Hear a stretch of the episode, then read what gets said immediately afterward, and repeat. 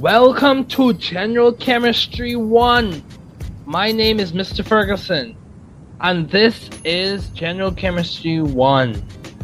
I am passionate and I'm excited. It is a treat for me to be your professor this semester.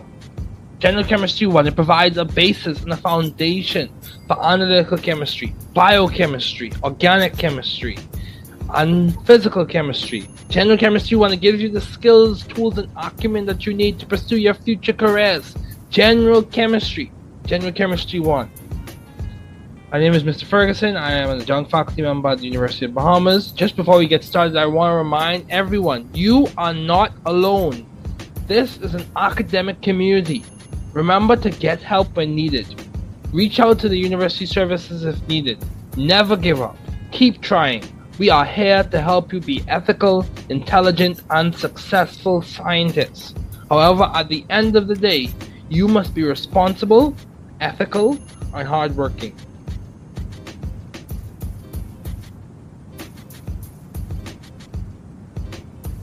So, a little bit about me. I am a value driven individual. I want to make value driven impact in society using science principles. Some of my values are respect, integrity, and excellence. I, I expect those values to be exhibited in this class this semester.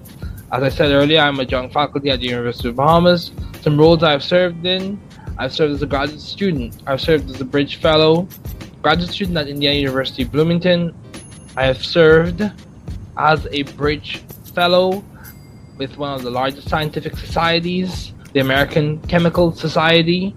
I have also served as a GEM Fellow with the National GEM Consortium. I have served as a podcaster for The New Chemist, the co host of The New Chemist, as well as an author for several books.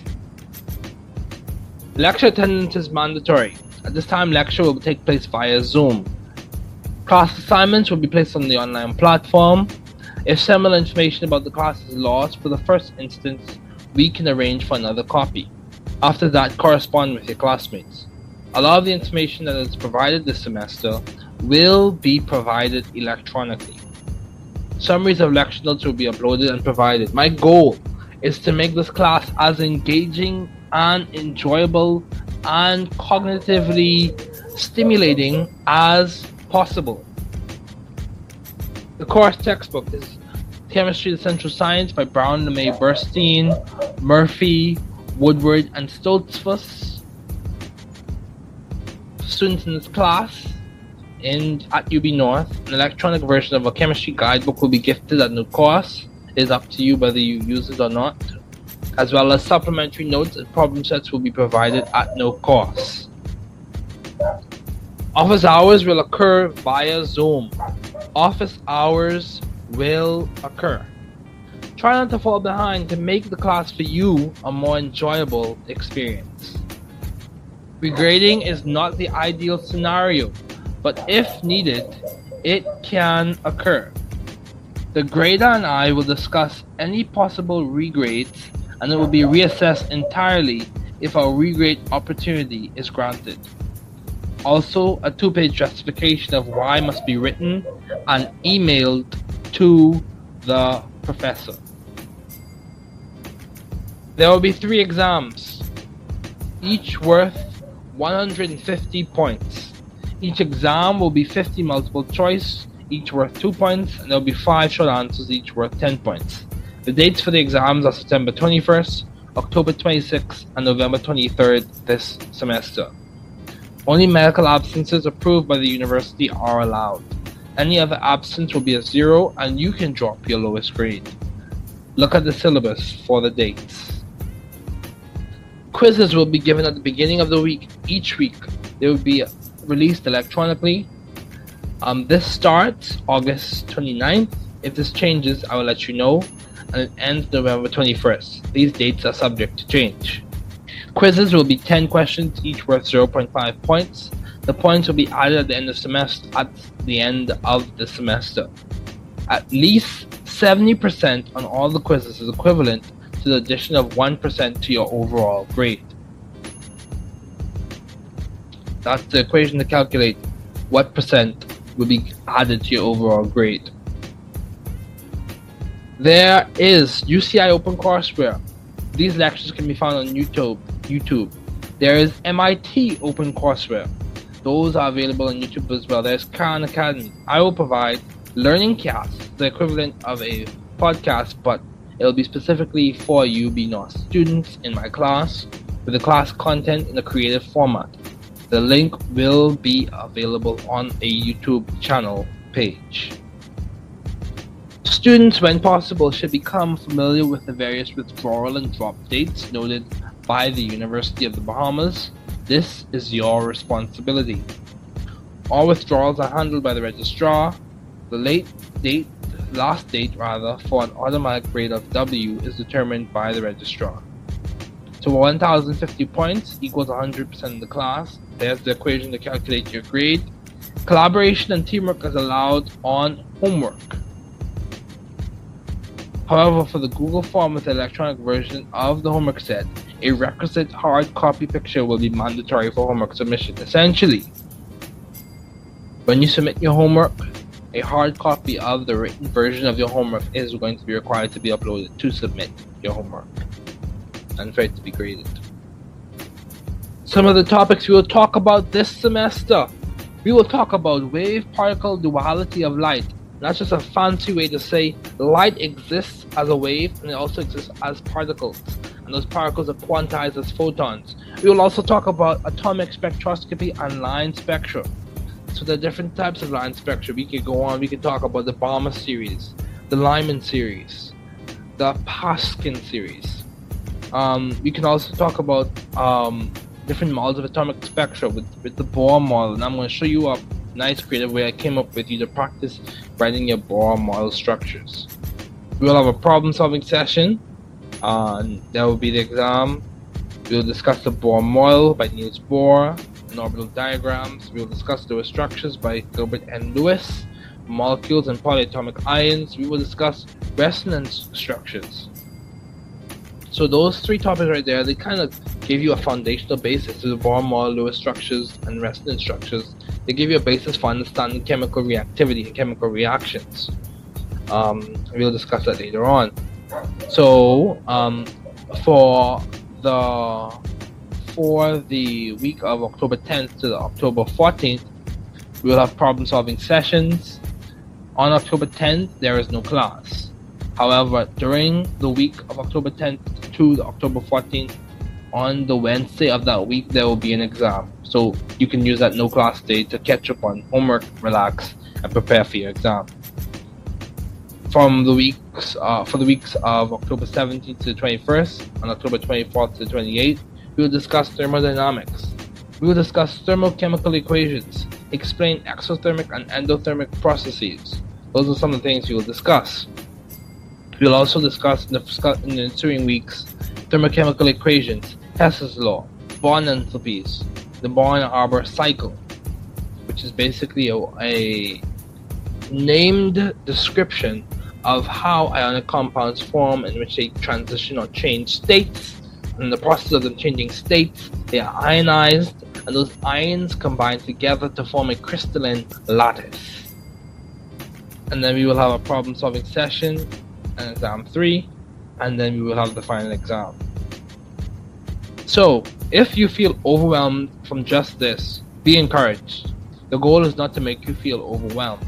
The goal is to help you to succeed and give you the capacity building experience that you need to be the successful doctor, the successful scientist, the successful researcher, the successful professor, successful person that you need to be in this society. So, we're going to review some concepts at this time. Some fundamental skills I need you to have grasped.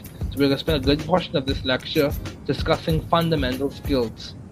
I will give you problems, there will be short answers, and I will also give you problems which are equations.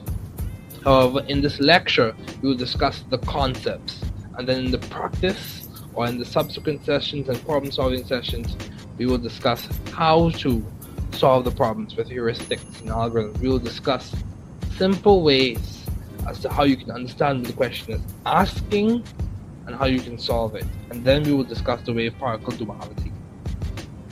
So, the goal of this class is to teach the chemistry content in an engaging manner that is relevant to the Bahamian student and digestible for their understanding. So I want you to understand the concepts, practice the con- problems that are relevant to understanding that concept, learn more nuanced details about the concept, and then practice more complex problems that integrate the details and the fundamental understanding. So let me give you an example. Say we were talking about the Bohr model. First, I would give you the workbook that I designed for specifically for this class on the Bohr model. Have you practiced those problems? Understand the Bohr model was basically a description and a representation of how atoms, when we designate their energy levels as quantized states or discrete levels, that the transition of those electrons from one energy level to the other results in the release of a frequency of light and that is characteristic and observed as a specific color. In short, levels are quantized, those levels provide a, dis- display of light at a specific frequency when those electrons relax. And that's the fundamental concept. More nuanced details we, will be how does that play out when we try to describe or understand the amount of energy that is released. And that energy is equivalent to a specific frequency, proportional rather to a specific frequency. So let's review at this time. So I'm going to walk you through this review. I'm going to walk you through this review. So,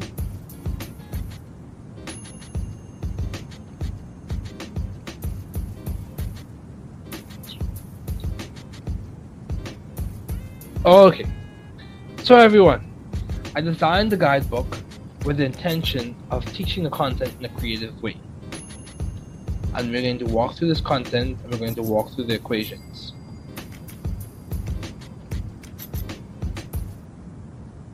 So as we begin this class, I want you to think about how will college be different from grade school? I want you to stop and think about this. I know for me personally, college requires a higher level of engagement, a higher level of time management skills, and a higher level of dedication to my studies. What do you think it requires to be successful in college?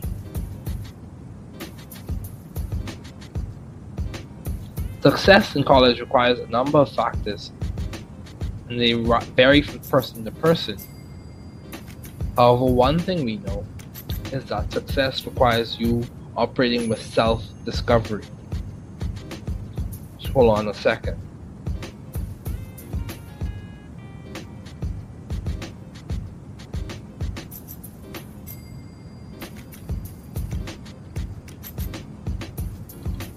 Let's continue. How well do you expect to do in your first few semesters here? And how do you plan to aim for that success? As a science student and a former science student, because we're all learning this here, as a science student when I was an undergrad, one of the things that stood out to me was you must schedule your time and you must manage your time well.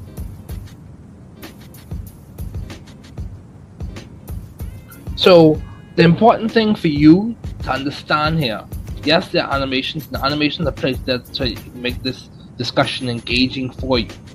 So the important things to think about is what's your learning style? How do you learn best? Are you a auditory learner? Are you a visual learner? Do you need to write it out? Do you need to use programs like Quizlet, Kahoot, Anki? All of those things, they are important and you need to know what works best for you uh, if you're trying to understand what it entails for a career, there are podcasts you can listen to. There are a variety of things out there. This experience in this class will be what you make of it. I will try to give you the opportunities, the facilities, the resources for you to succeed. However, the work and the onus is on you. You must be dedicated, motivated, and encouraged to work well. So, what time management strategies and group studying approaches can you use to ensure learning and academic success? So, essentially, do you need to use Google Calendar? Do you need to use Outlook? Do you need to use a hard copy planner? I use both Google Calendar and a hard copy planner. You have to find what works for you and implement that strategy. Um, later on, we will discuss, and I will show you a video on strategy before this lecture ends. The importance of strategy. Strategy is more than just planning, it must be strategic. Now, some big ideas that this college chemistry covers, some of which we will discuss in the context of the semester. All matter is composed of atoms and intermolecular forces and bonding explains their properties. Simply put, matter, things like solids, liquid, gases, ice, for example, is a solid, liquid, water, and gas would be water vapor. All of those things are composed of atoms. Those atoms are bonded together covalently, of course, to form H2O. Within or among those H2O molecules, there are intermolecular forces, and those intermolecular forces are hydrogen bonds. Those hydrogen bonds help us understand the physical and chemical properties of water. It's important for you to understand that. Everything boils down to the compositional units of the matter or the object you are describing. Chemical reactions involve intramolecular and intermolecular changes. Chemical reactions, whether they be double displacement, addition, substitution, um, displacement, single displacement, whatever the type of reaction that's being discussed or displayed, um, chemical reactions involve intramolecular, so we're talking about the bonding, and intermolecular, we're talking about what happens in between those molecules those changes. So molecular collisions, molecular geometry, and the approach between molecules influences the speed of those reactions. So you also have thermodynamics and kinetics. They provide a lot of insight into physical and chemical changes. So thermodynamics is like one end of the seesaw, and kinetics is the other end of the seesaw. They are distinct, yet they coincide at points.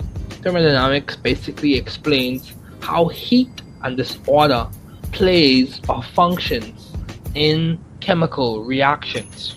Kinetics explains how fast reactions occur and why they occur fast and what causes them to go fast, whether it be their orientation, their proximity, or their number of collisions. So equilibrium and thermodynamic parameters such as entropy, which is another a fancy way to describe disorder. Enthalpy, which is basically how you describe the heat energy of a reaction, and Gibbs free energy, which describes the capacity of the of the reaction or the molecule to do work of the reaction or to do work. And those ideas, entropy, entropy, and Gibbs free energy, provide insight into a reaction's thermodynamic potential, whether it's thermodynamically favorable or not, Another way to say that is whether it's spontaneous or not, or whether it will occur or it's likely to occur or not. It gives us insight into the products that will form how fast those products will off, um, will form. And those parameters also give us insight into how they form. So that's important to understand. So we will discuss in this review session, this is a review session, we will discuss MADA, dimensional analysis, problem solving and introduction and we'll introduce the history of some chemistry pioneers. So let's talk about the scientific method.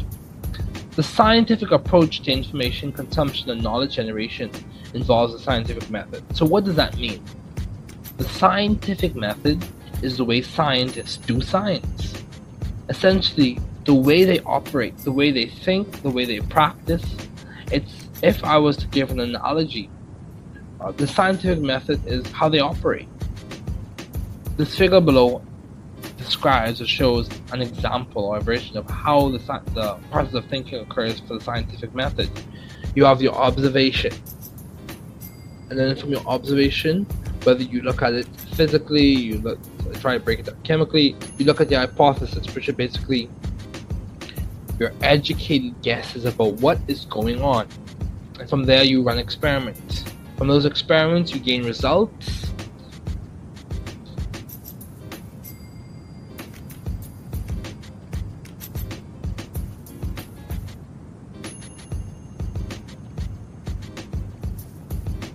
From those experiments, you gain results, and from those results, you gain conclusions.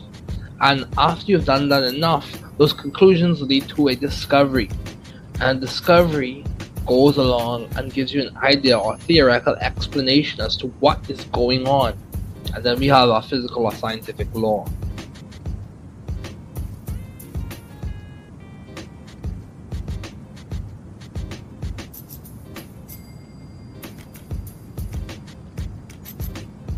So, a critical part of nature is energy, which is basically the capacity to do work or to cause change. Those changes can be physical or chemical. Now, let's keep this in mind. Matter is anything that has mass or a definite volume. There are several states of matter, which are solid, liquid, gas, and plasma. The main states we'll discuss in this class are solid, liquid, and gas. Matter undergoes different types of changes, and those changes can be physical or chemical.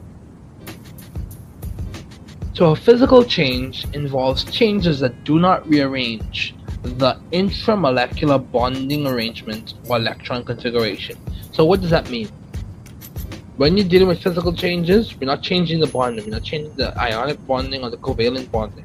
We're not changing how those atoms are connected together. We're not changing how those electrons are configured or arranged or distributed in the atom. We're only changing a from the macroscopic view. This is a simple way to put it. From the macroscopic view, we change the state. So, for example, with water, a physical change for water will be melting. So, when the ice goes to water, or when the water goes to a vapor, those are all physical changes. The hydrolysis or the electrolysis of those water molecules of the atoms in those water molecules, the splitting of those things. That is a chemical change.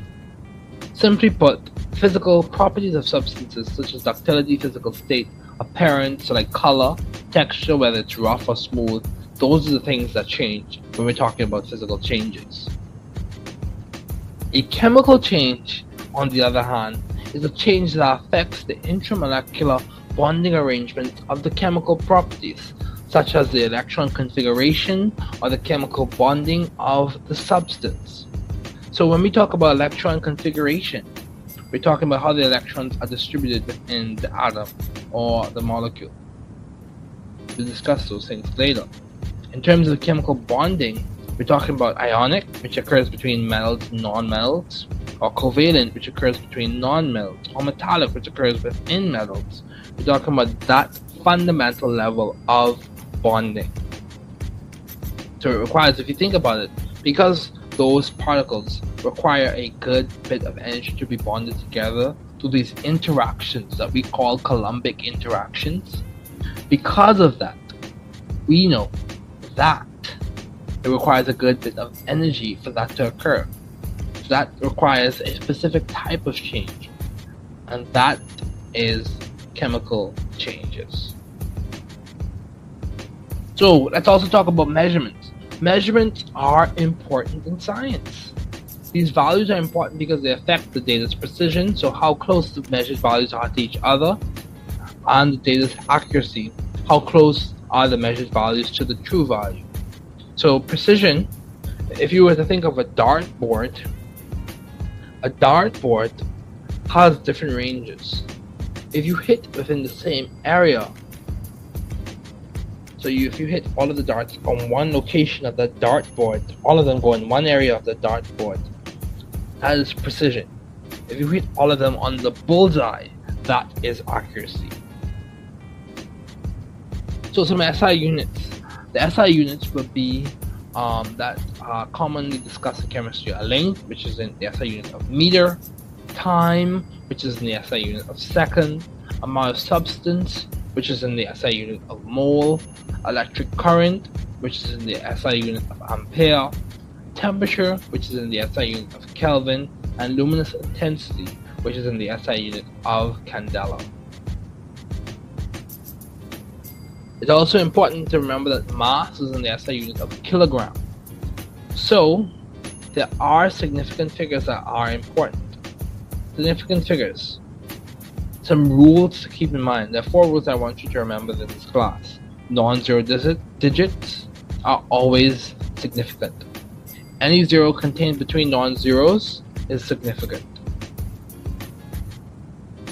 For example, 203 or 203, the zero in between 2 and 3 is significant. Leading zeros are typically not significant. Final zeros or trailing zeros are significant only after the decimal. So these are important rules to remember, significant figures. So, in this section we will provide analysis as to how to do dimensional analysis calculations. So if you think back to when you did BGCSE chemistry, there were these calculations that you had to do. They were called stoichiometry. They were discussed under the name or moniker um, stoichiometry. So that is a version, a simplified version of dimensional analysis. So the thing that you have to think about, and that should be uh, should be spelled chemistry. So excuse that. Um, things you have to think about. You have to look for what are you given? What is in your hand? What is on the paper? What values have you been given to solve this problem? Solve for. What are you aiming for? What value or specific parameter are you aiming for? The other info in the problem, that's something that you want details of the problem. Those are things you want to think about. That's step three.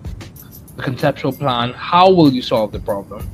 Solution. What will you do to solve that problem? And then you check it out you check it with your intuition, your fundamental understanding of the concepts. You're going to check it out with that, and you're going to solve the problem. So, step one, you look at your given info. Step two, you solve for a specific variable. Um, step three, you look at the other info. You keep the problem in context. Step four, you come up with how you're going to solve it, your conceptual plan. Step five, you give up, you give your solution. Step six, you check out check out the solution and see if it makes chemical sense. So this is a general idea. You look at the number of objects over one times the related object over one object and design SI unit over the unit. So th this is how you would solve it generally solve um, a metric problem. So let's let's give think of an example. Say for example we want to solve for the length of a group of hydrogen atoms so, in this basic step, we use the number of objects given in the problem as the basis for conversion and solutions. That is going to be step one. So, the number of atoms in one mole is Avogadro's number 6.02 times 10 to the 23rd. Those are the number of atoms in one mole of hydrogen. And then we think of a ratio. So we have the number one mole, we have the number of atoms of the object. So as we said earlier, the number of objects. We know the number of objects. Now we're going to relate it to something over one object. So if we want to solve for the length of a group of hydrogen atoms, we look at 1 mole, 6.02 times 10 to the 23rd atoms, times 212 picometers over one atom. And then from there, we discuss or we note how long is that picometer? How long is a picometer? And so um, we know that 10 to the 12 picometers equals 1 meter. And we calculate it out and we get 1.28 times 10 to the 8 meters. Sorry for the missing unit. We get 1.28 times 10 to the 8 meters. And that's the length of a group of hydrogen atoms if they were all placed in one line together. So, what is a derived unit? So, we just discussed how you solve for metric analysis problems. And I will give you some of those to solve. What is a derived unit? A derived unit is a combination of other units. Examples of derived units are those for force, which is kilogram meter per second squared, which is force is equal to mass times acceleration. So kilogram is the unit for mass, meters per second squared is the unit for acceleration. You multiply those two, you get kilogram times meter over second squared. And for momentum, momentum is mass times velocity, and from that we get that um, the unit for that is kilogram per kilogram meter per second.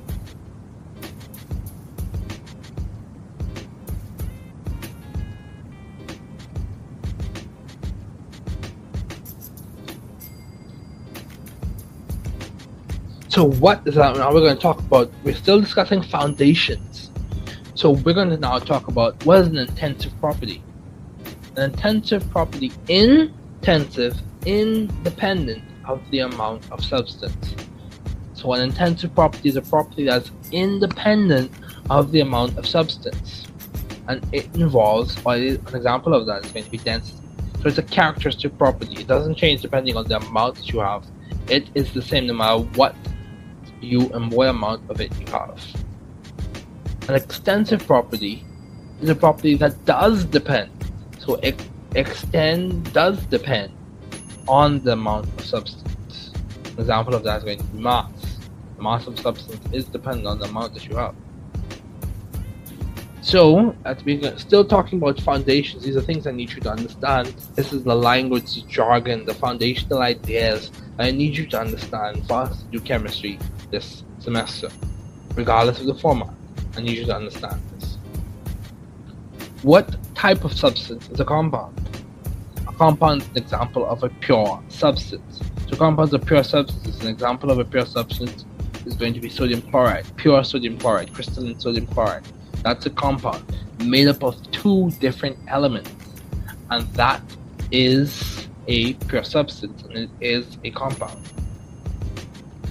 What type of substance is an element? An element is a pure substance made up of one type of atom.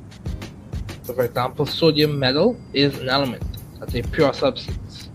As a, a sodium metal is an element.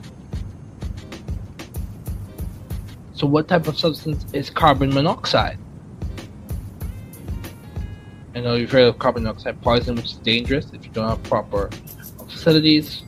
What type of substance is carbon monoxide? Carbon monoxide is also a pure substance as a compound made of carbon and oxygen.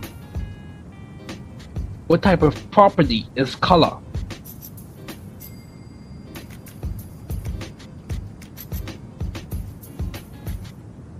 Color is a physical property and does not necessarily require the intermolecular bond breaking to be observed, although some electronic transitions do result in color changes, and that's where we get the atomic spectral series from. So it's interesting how they interplay. What are the rules for significant figures?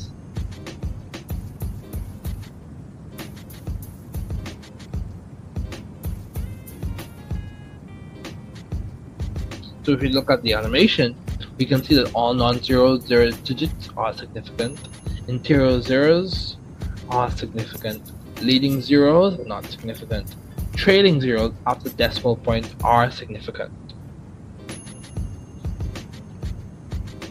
Trailing zeros before decimal point are significant, and avoid unclear notation such as trailing zeros before an implied decimal point. So let's keep going. What is an example of a game that combines the ideas of precision and accuracy?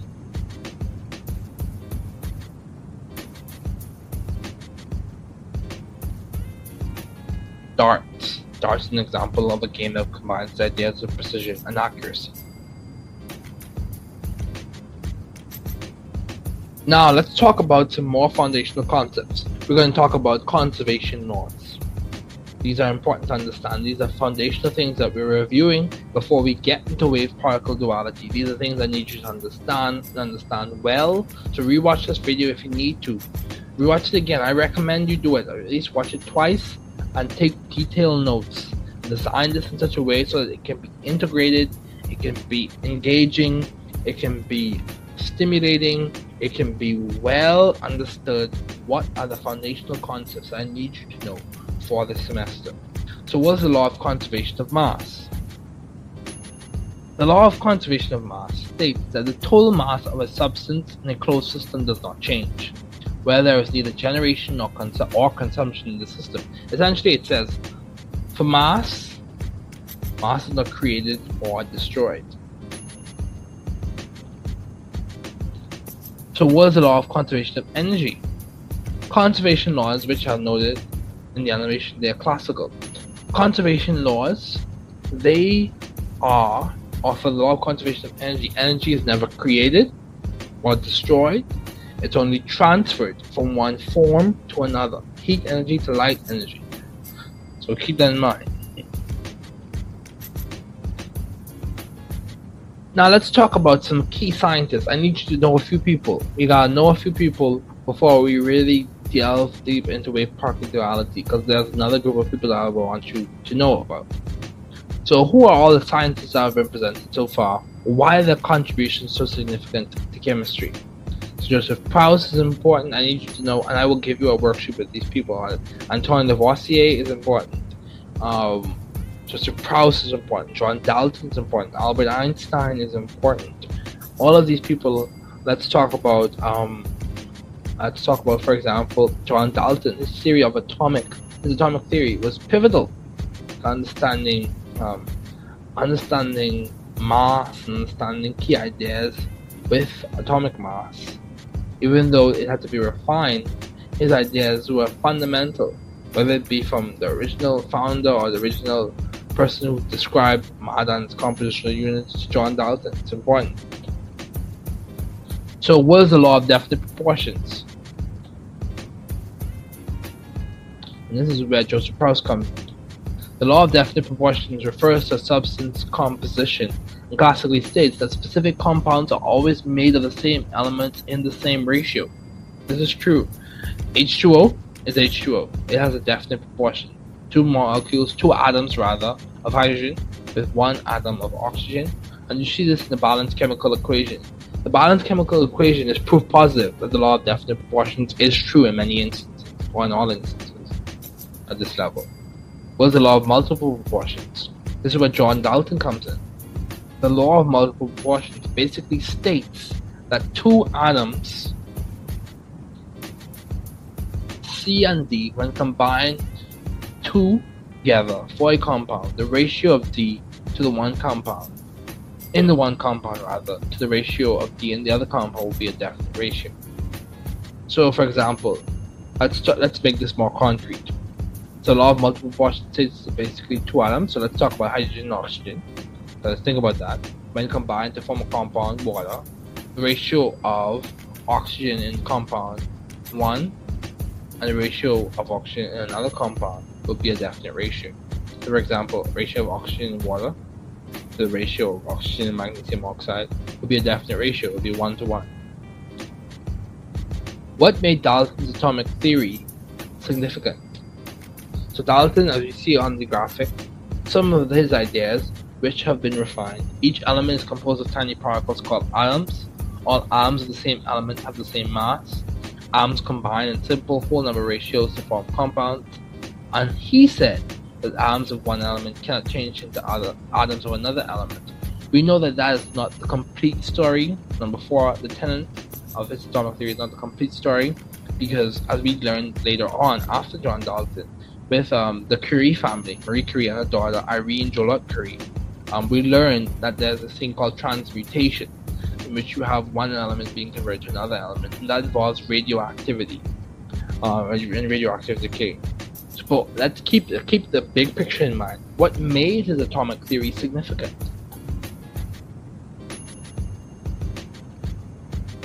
His ideas have been adjusted,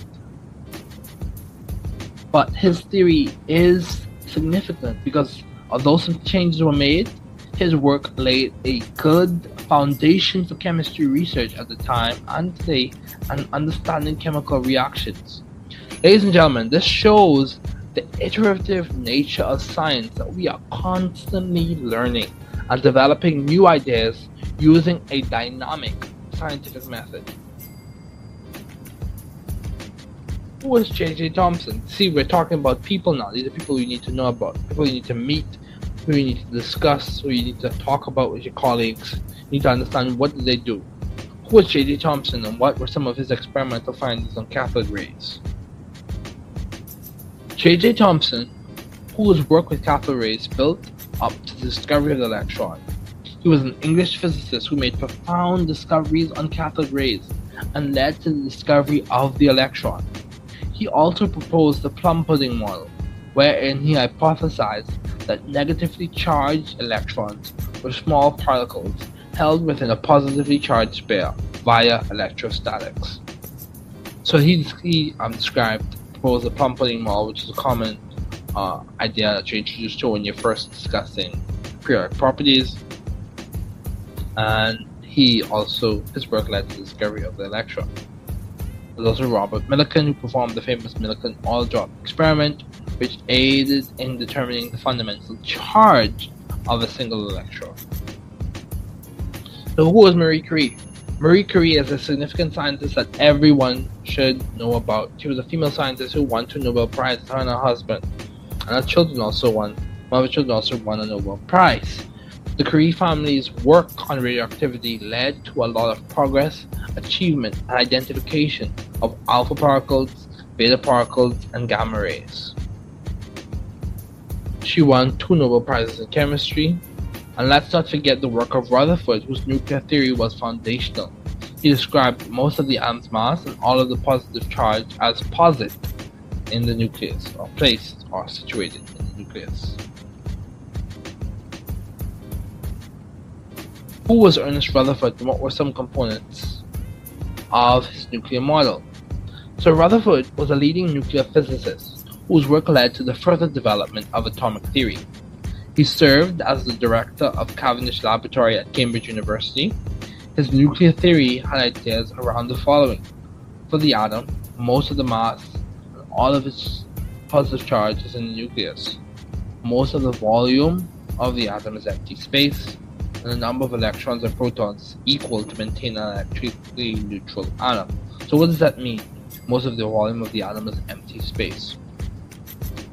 That points or that gives you an idea that the massiveness of the atom is situated in the nucleus. The mass, the mass of electrons is negligible in this course by convention. However, the mass of the neutron is one atomic mass unit, and the mass of the proton is one atomic mass unit the number of electrons and protons is equal, typically the case in a stable neutral ground state element, and those are equal. Okay, was James Chadwick and what did he discover? James Chadwick was a British physicist who observed that the mass of the atom that was unaccounted for was due to the neutrons within the nucleus. His work led to the discovery of neutrons. So what's the mass of a proton and what is its charge? Take a few seconds, guess, think about it.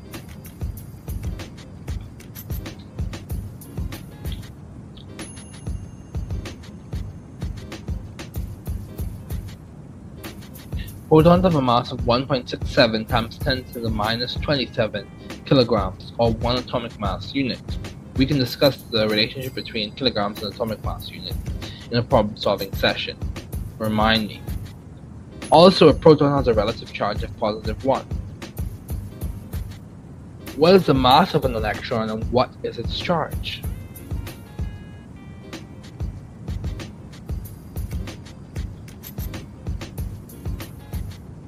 Electrons have a mass of 9.1 times 10 to the minus 31 kilograms, or 5.5 times 10 to the minus 4 atomic mass units also a electron, excuse that, has a relative charge of minus one.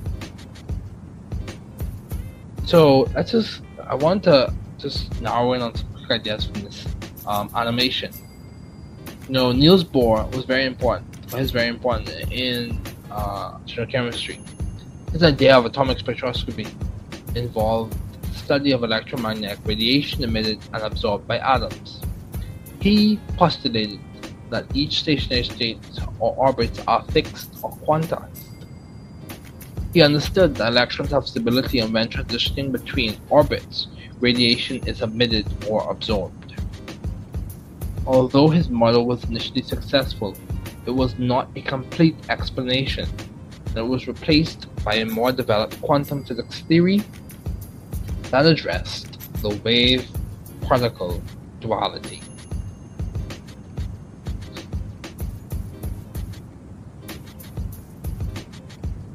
and that's very important. That kind of leads us into the idea of wave particle duality.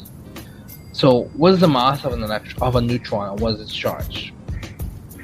Just before we transition into wave particle duality, let's just continue going over a few foundational concepts. The mass of a neutron. Neutron has a mass of 1.67 times 10 to the minus 27 kilograms, or one atomic mass unit. Also, a neutron, rather, has a relative charge of zero. What are the symbols for atomic number and atomic mass? The symbol for atomic number is Z, and the symbol for atomic mass is A. So now let's discuss let's discuss uh, the wave particle duality idea.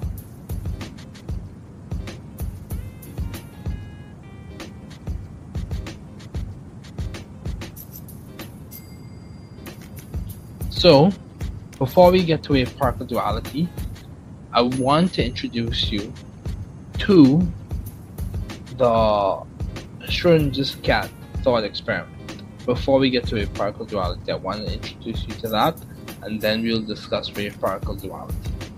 But actually, before we get to uh, showing you the images and describing it to you in the format we were just discussing it, I'd like to show you a reference text that you can use as you do your studies.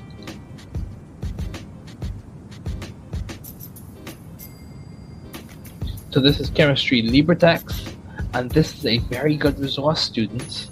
Chemistry LibreText provides you with a variety of different textbooks and resources that you can use to empower yourself to learn. So this is the Schrodinger's cat thought experiment, and it basically gives you an idea as to quantum strangeness or the, the idea that quantum mechanical behavior is strange. Um, it, it, introduces the idea that um, things that, that equal probability of events occurring, but under observation, one is definite, or one is more discrete. One is discretely known under observation, discretely known and unobserved. So um, let's go back to the PowerPoint. Now I want you to watch this video and I'm going to turn my camera off and allow you to watch the video and then we will continue with the lecture after the two videos.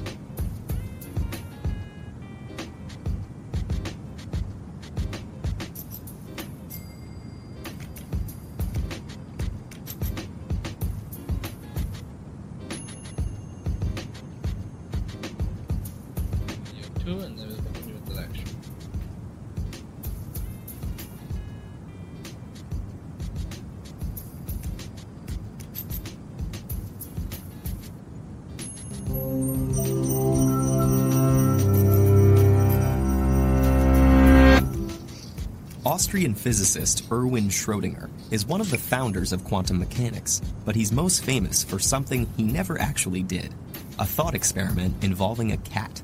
He imagined taking a cat and placing it in a sealed box with a device that had a 50% chance of killing the cat in the next hour. At the end of that hour, he asked, What is the state of the cat? Common sense suggests that the cat is either alive or dead. But Schrödinger pointed out that according to quantum physics, at the instant before the box is opened, the cat is equal parts alive and dead at the same time. It's only when the box is opened that we see a single definite state. Until then, the cat is a blur of probability, half one thing and half the other. This seems absurd, which was Schrödinger's point. He found quantum physics so philosophically disturbing that he abandoned the theory he had helped make and turned to writing about biology. As absurd as it may seem, though, Schrodinger's cat is very real. In fact, it's essential. If it weren't possible for quantum objects to be in two states at once, the computer you're using to watch this couldn't exist. The quantum phenomenon of superposition is a consequence of the dual particle and wave nature of everything. In order for an object to have a wavelength, it must extend over some region of space, which means it occupies many positions at the same time. The wavelength of an object limited to a small region of space can't be perfectly defined, though, so it exists in many different wavelengths at the same time. We don't see these wave properties for everyday objects because the wavelength decreases as the momentum increases, and a cat is relatively big and heavy. If we took a single atom and blew it up to the size of the solar system, the wavelength of a cat running from a physicist would be as small as an atom within that solar system. That's far too small to detect, so we'll never see wave behavior from a cat. A tiny particle like an electron, though, can show dramatic evidence of its dual nature. If we shoot electrons, one at a time, at a set of two narrow slits cut in a barrier, each electron on the far side is detected at a single place at a specific instant, like a particle. But if you repeat this experiment many times, keeping track of all the individual detections, you'll see them trace out a pattern that's characteristic of wave behavior. And this is what's referred to as the Young slit experiment. We will get that later on in the semester. This is pointing to and hinting to one of the big ideas that we're going to discuss next lecture, which is wave particle duality. A set of stripes, regions with many electrons separated by regions where there are none at all. Block one of the slits and the stripes go away. This shows that the pattern is a result of each electron going through both slits at the same time. A single electron isn't choosing to go left or right, but left and right simultaneously. This superposition of states also leads to modern technology. An electron near the nucleus of an atom exists in a spread out wave like orbit. Bring two atoms close together, and the electrons don't need to choose just one atom, but are shared between them. This is how some chemical bonds form. An electron in a molecule isn't on just atom A or atom B, but A plus B. As you add more atoms, the electrons spread out more, shared between And we account for this. This basically is describing what we describe as probability distribution, which basically defines way of saying electrons exist over a over a cloud or a region of space in not a wide specific position. And this also hints at the idea of uncertainty, Heisenberg uncertainty, which basically describes that you cannot know with the same degree of accuracy the momentum or the position and the momentum of an electron at a specific point in time with the same level of accuracy. between vast numbers of atoms at the same time. The electrons in a solid aren't bound to a particular atom, but shared among all of them, extending over a large range of space. This gigantic superposition of states determines the ways electrons move through the material, whether it's a conductor, or an insulator, or a semiconductor. Understanding how electrons are shared among atoms allows us to precisely control the properties of semiconductor materials like silicon. Combining different semiconductors in the right way allows us to make transistors on a tiny scale, millions on a single computer chip. Those chips and their spread out electrons power the computer you're using to watch this video. An old joke says that the internet exists to allow the sharing of cat videos. At a very deep level, though, the internet owes its existence to an Austrian physicist and his imaginary cat.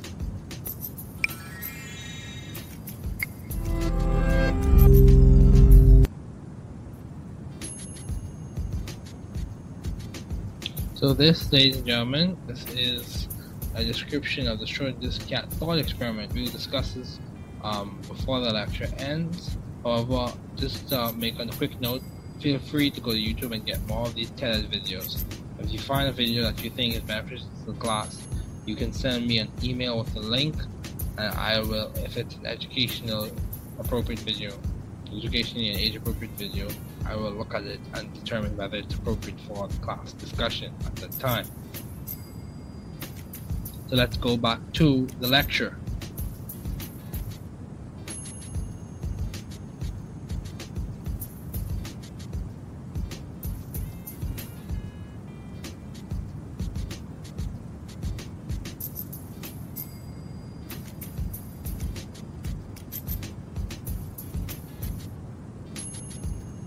Just before we just before we just before we conclude, I want to discuss Schrodinger's cat thought experiment, and then we will conclude this lecture for today. Now, just in case you didn't get it the first time, I want to explain it to you from the animations I've designed for this class. So with this, we have just cat thought experiment. In the thought experiment, you, you put a cat in a steel chamber for an experiment. This whole scenario is just an imagination or an imaginary experiment. In the chamber, there is radioactive material and a mechanism that, upon emission of an energetic particle by one of the radioactive atoms, a hammer breaks a flask of poison and results in a dead cat. Yeah, this is amazing. If the, if the chamber is closed and you do not observe what is going on, there is equal probability that both the cat is dead and the cat is alive, by virtue of the system being observed. So let's make this, let's Bahamianize this thought experiment. So let's begin. Imagine there was an oil and beach spill by a pond in Niagara. The area is enclosed by a mind your business fence, so you must enter the area to observe what occurs. If the flamingo in the area drinks from the pond, the flamingo, the flamingo will die in the area. If you are not around to observe what occurs in that pond area, and the pond area is enclosed, the flamingo has equal probability of being dead and being alive by virtue of the fact that the system is not observed. So what does this point to? What don't get lost in the details. What does this point to? This points at quantum mechanical behavior and uniqueness and strange nature of it. It also hints at how quantum mechanical behavior does not exactly transfer for an understanding of macroscopic behavior. There is uncertainty and indeterminacy. Yes, behavior of electrons is strange. And as we conclude, I want to remind you many of these scientists met at a specific conference called the Solvay Conference, where all brain physicists meet. And if you look at the picture, there's a characteristic picture of many of the scientists, um, in which they it's one photograph of Einstein, Heisenberg, all the others, and that was at the Solvay Conference. Next lecture, we will discuss uh, the wave particle duality and other scientists. Once again, thank you again I'm excited to be teaching this semester. I hope we're able to accomplish a lot, learn a lot. Remember, I expect you to be hardworking, ethical, and responsible. Remember, you are not alone. We are in this together. This is an academic community. However, you are responsible to be ethical, hardworking, and a good potential scientist. Be encouraged, be inspired, and see you next time for General Chemistry 1 lecture.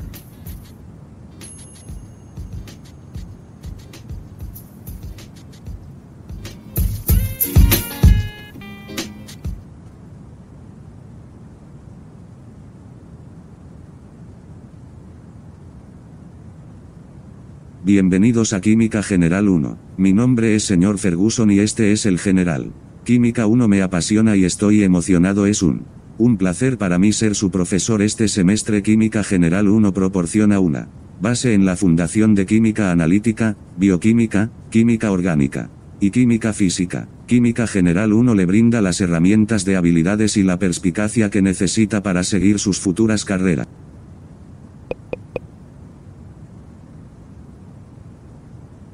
Química General. Química General 1. Mi nombre es señor Ferguson, soy adjunto.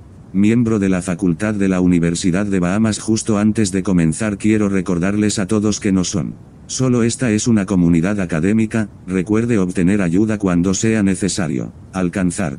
A los servicios de la universidad si es necesario. No rendirse nunca. Sigue intentándolo. Estamos aquí para ayudarlo a ser un científico ético, inteligente y sin éxito. Sin embargo en él, al final del día debes ser responsable ético o trabajador.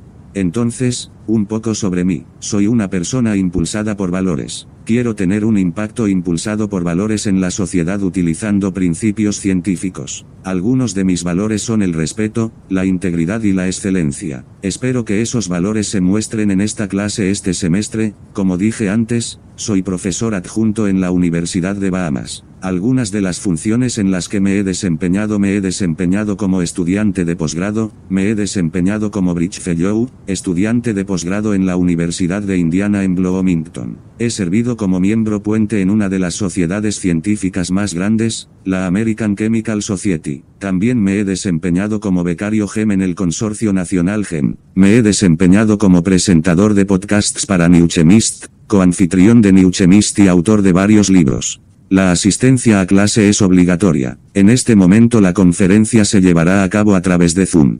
Las asignaciones de clase se colocarán en la plataforma en línea. Si se pierde información similar sobre la clase para la primera instancia, podemos organizar otra copia. Después de eso, mantén correspondencia con tus compañeros de clase. Mucha de la información que se proporciona este semestre se proporcionará de forma electrónica. Se cargarán y proporcionarán resúmenes de las notas de las conferencias. Mi objetivo es hacer que esta clase sea lo más atractiva, agradable y cognitivamente estimulante posible. El libro de texto del curso es Química, la ciencia central de Brown, Burstein, Murphy, Boudward y Stoltzfus. A los estudiantes de esta clase en VNORC se les regalará una versión electrónica de una guía de química sin costo alguno. Depende de ti si lo usas o no. Además, se proporcionarán conjuntos de problemas de notas complementarias sin costo alguno. El horario de oficina se realizará a través de Zoom. Se producirán horas de oficina. Intenta no quedarte atrás para que la clase sea para ti una experiencia más amena. La reclasificación no es el escenario ideal, pero si es necesario, puede ocurrir. El calificador y yo discutiremos cualquier posible recalificación, y se volverá a evaluar por completo si se me otorga la oportunidad de recalificar.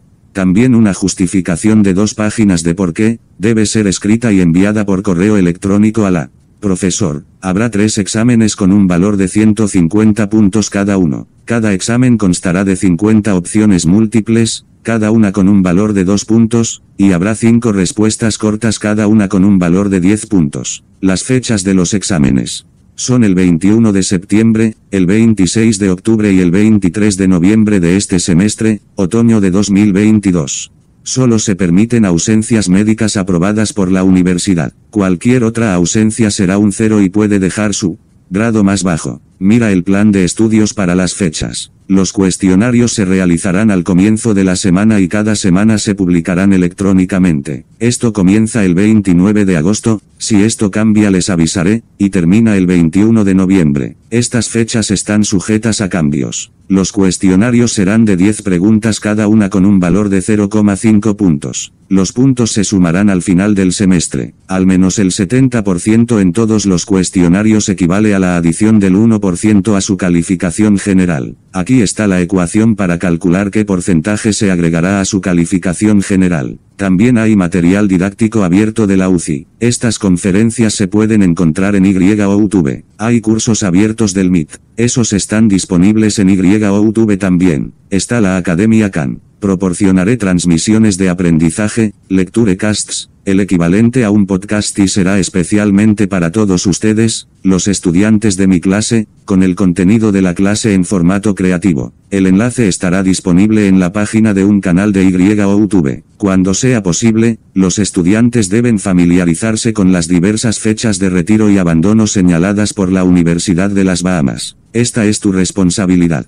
Todos los retiros son manejados por el registrador. El registrador determina la última fecha para una calificación automática de W, por lo que 1050 puntos equivalen al 100% en la clase. Ahí está la ecuación para calcular tu calificación. Se permite la colaboración y el trabajo en equipo en las tareas. Sin embargo, para el formulario de Google de la versión electrónica del conjunto de tareas, se requerirá una imagen impresa obligatorio para la entrega exitosa de la tarea. Esencialmente, cuando envías tu tarea aún se requerirá que se cargue una copia de la versión escrita de su tarea para enviar su tarea. Algunos de los temas que hablaremos este semestre hablaremos sobre la dualidad onda-partícula de la luz. Esa es solo una forma elegante de decir que la luz existe como una onda y también existe como partículas, y esas partículas se cuantifican como fotones. También hablaremos sobre la espectroscopia atómica y el espectro de líneas, por lo que los diferentes tipos de espectros de líneas. Podríamos continuar, podemos hablar sobre la serie Balmer, la serie Lyman, la serie Passen. También podemos hablar sobre los diferentes modelos de espectros atómicos con el modelo de Bohr y les mostraré una manera agradable y creativa que se me ocurrió para practicar escribir las estructuras de su modelo de Bohr. Tendremos una sesión de resolución de problemas habrá el examen. Discutiremos el modelo de Bohr de Niels Bohr y los diagramas orbitales. Discutiremos esas estructuras por Gilbert N. Lewis, Molecules and Polyatomicions discutiremos las estructuras de resonancia. Esos tres temas allí te brindan una base fundamental, el modelo de Bohr, las estructuras de Lewis y las estructuras de resonancia. Te brindan una base para comprender la reactividad química y las reacciones químicas. Hablaremos de eso más adelante. Para la semana del 10 al 14 de octubre tendremos sesiones de resolución de problemas. El 10 de octubre no hay clase. Sin embargo, durante la semana del 10 al 14 de octubre, el miércoles de esa semana, habrá un examen. Puedes usar ese día sin clases para ponerte al día con la tarea, relajarte y prepararte para tu examen, durante las semanas del 17 al 21 de octubre el 24 de octubre. Al 28, hablaremos de termodinámica. Discutiremos las ecuaciones termoquímicas y explicaremos las ecuaciones exotérmicas y endotérmicas. Procesos. Esas son algunas de las cosas que discutiremos. También discutiremos en las próximas semanas, las ecuaciones termoquímicas, la ley de Es, las entalpías de Bond, los ciclos de Born-Haber, que es básicamente una descripción con nombre de cómo los compuestos iónicos forma, en la que se produce una transición o cambio de estado. En el proceso de cambio de estado, se ionizan y esos iones se combinan para formar una red cristalina. Luego, tendremos una sesión de resolución de problemas y el examen 3. Luego, tendremos el examen final. Si te sientes abrumado, solo por esto, anímate, el objetivo no es hacerte sentir abrumado. El objetivo es ayudarlo a tener éxito y brindarle las experiencias de desarrollo de capacidades que necesita para ser el médico exitoso, el científico exitoso, el investigador exitoso, el profesor exitoso, la persona exitosa que necesita para ser en la sociedad. Vamos a repasar algunos conceptos. En este momento, hay algunas habilidades fundamentales que necesito que hayas comprendido. Vamos a pasar una buena parte de esta conferencia discutiendo las habilidades fundamentales. Te daré problemas. Habrá problemas de respuesta corta y también les daré problemas basados en ecuaciones. En esta lección discutiremos los conceptos y luego la práctica. En las sesiones posteriores y en las sesiones de resolución de problemas, discutiremos cómo resolver los problemas con heurísticas y algoritmos. Discutiremos formas simples de cómo puede entender lo que está haciendo la pregunta y cómo puede resolverla. Luego discutiremos la dualidad onda-partícula. El objetivo de esta clase es enseñar el contenido de química de una manera atractiva que sea relevante para el estudiante de las Bahamas y digerible para su comprensión. Quiero que comprenda los conceptos, practique problemas que sean relevantes para comprender ese concepto. Aprenda detalles más matizados sobre el concepto y luego practique problemas más complejos que integren los detalles y la comprensión fundamental. Permítanme darles un ejemplo, supongamos que estábamos hablando sobre el modelo de Bohr primero. Les daría el libro de trabajo, lo diseñé específicamente para esta clase, en el modelo de Bohr, practiquen esos problemas, entendiendo que el modelo de Bohr era básicamente una descripción y una representación de cómo los átomos que designamos y sus niveles de energía son estados cuantizados o niveles discretos. La transición de esos electrones de un nivel de energía a otro da como resultado la liberación de una frecuencia de luz y eso es característico y se observa como un color específico. En resumen, los niveles están cuantificados y esos niveles proporcionan una visualización de luz en frecuencias específicas cuando esos electrones se relajan, y ese es el concepto fundamental. Los detalles más matizados involucrarían cómo se desarrolla eso cuando tratamos de describir o comprender la cantidad de energía que se libera, y cómo esa energía es equivalente a una frecuencia específica, o proporcional a una frecuencia específica. Así que repasemos en este momento. Voy a guiarte a través de esta revisión. Voy a guiarte a través de esta revisión. Entonces, bien, todos diseñé la guía con la intención de enseñar el contenido de una manera creativa, y vamos a repasar este contenido. Vamos a caminar a través de las ecuaciones. Entonces, al comenzar esta clase, quiero que pienses en cómo la universidad será diferente del grado. Escuela, quiero que te detengas y pienses en esto. Personalmente, sé que la universidad requería un mayor nivel de compromiso, un mayor nivel de habilidades de gestión del tiempo y un mayor nivel de dedicación a mis estudios. ¿Qué crees que se necesita para ser éxito en la universidad? el éxito en la universidad requiere una serie de factores y varían de persona a persona. Sin embargo, una cosa que sabemos es que el éxito requiere que operes con autodescubrimiento. Solo espera un segundo. Continuemos que también espera hacerlo en sus primeros semestres aquí y cómo planea apuntar a ese éxito, como estudiante de ciencias y ex estudiante de ciencias porque aquí todos somos aprendices. Como estudiante de ciencias cuando era estudiante de pregrado, una de las cosas que me dijeron fue que debes programar tu tiempo y debes administrar bien tu tiempo. Entonces, lo importante que debe entender aquí, sí, las animaciones, las animaciones están colocadas para que esta discusión sea interesante para usted. Entonces, lo importante en lo que debes pensar es cuál es tu estilo de aprendizaje. ¿Cómo aprendes mejor? ¿Eres un aprendiz auditivo? ¿Eres un aprendiz visual? ¿Necesitas escribirlo? ¿Necesitas usar programas como Quizlet, Kaot, Anki? Todas esas cosas son importantes y necesita saber qué funciona mejor para usted. Si está tratando de entender lo que implica para una carrera, hay podcasts que puede escuchar sobre una variedad de cosas. Esta experiencia en esta clase será lo que tú hagas de ella. Trataré de brindarle las oportunidades, las instalaciones, los recursos para que tenga éxito. Sin embargo, el trabajo y la responsabilidad están en usted. Debe estar dedicado, motivado y alentado a trabajar bien. Entonces, ¿Qué estrategias de gestión del tiempo y enfoques de estudio en grupo puede utilizar para garantizar el aprendizaje y el éxito académico? Entonces, esencialmente, ¿necesitas usar Google Calendar? ¿Necesitas usar Outlook? ¿Necesita usar un planificador impreso? Utilizo Google Calendar y un planificador impreso. Tienes que encontrar trabajos para ti e implementar esa estrategia. Más adelante hablaremos de la estrategia y te mostraré un video sobre la estrategia, consulta YouTube en Harvard Business Review, antes de que termine esta conferencia. La importancia de la estrategia, la estrategia es más que la planificación, debe ser estratégico. Ahora, algunas grandes ideas que cubre esta química universitaria, algunas de las cuales se discutirán en el contexto del semestre. Toda la materia está compuesta por átomos y las fuerzas intermoleculares y los enlaces explican sus propiedades. En pocas palabras, la materia como sólido, líquido, gases, hielo, por ejemplo, es un estado sólido, líquido es agua y gas sería vapor de agua. Todas esas cosas están compuestas de átomos. Esos átomos están unidos entre sí de forma covalente, por supuesto, para formar H2O dentro o entre esas moléculas de H2O que son fuerzas intermoleculares y esas fuerzas intermoleculares son enlaces de hidrógeno.